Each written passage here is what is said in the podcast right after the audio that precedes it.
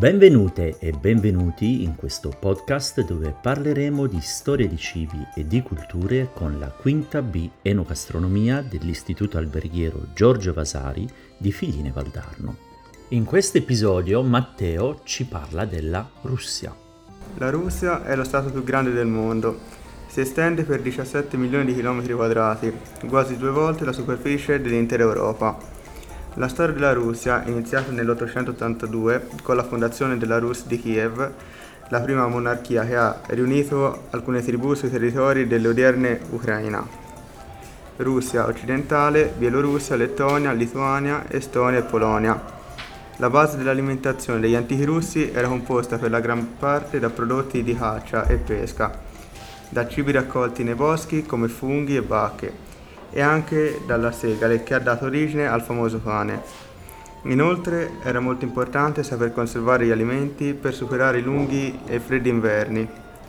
Le tecniche di fermentazione e di essiccazione dei cibi furono sviluppate per soddisfare i bisogni delle popolazioni. Un centinaio di anni dopo la Russia si convertì al cristianesimo e con l'arrivo della religione furono introdotti parecchi digiuni e la cucina di magro si sviluppò in maniera notevole. I rigidi inverni e le difficili condizioni di vita facevano sì che la gente comune si preoccupasse più della sopravvivenza che per i sapori raffinati.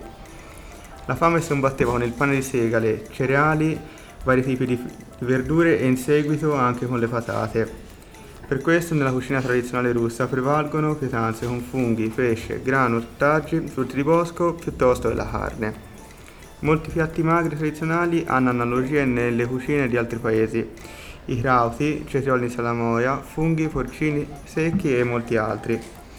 La conservazione dei, del cibo avveniva, tra l'altro, sotto forma di marinatura.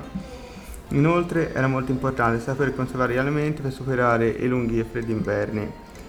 Le tecniche di fermentazione e essiccazione dei cibi furono sviluppate per soddisfare i bisogni della popolazione. In Russia sono tuttora popolari delle pietanze semplici che, malgrado l'origine contadina, Piacevano anche agli zar, da Ivan il Terribile a Pietro il Grande, per quanto questi fossero innamorati degli usi occidentali. Alcune pietanze tipiche possono essere i pierogi.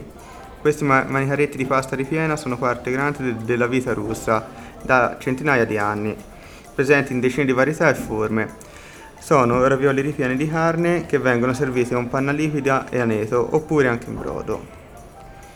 Anche i dischi solari in miniatura sono una pesanza tipica russa. Infatti, prima che gli antenati degli odierni russi si convertissero al cristianesimo, oltre mille anni fa, a inizio primavera veniva celebrata la festa della Majlenica.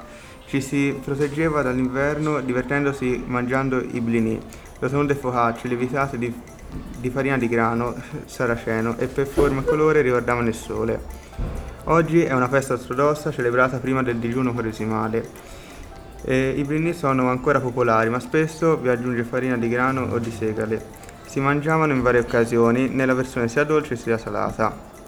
Al contrario di quello che si potrebbe pensare, i russi antichi non bevevano alcol e le poche bevande leggermente alcoliche esistenti erano la birra o una sorta di vino fatto a base di succo fermentato di frutta con l'aggiunta di miele. I russi bevevano questo tipo di vino unicamente in due occasioni, o quando nasceva un figlio o, mor- o durante la morte di una persona cara.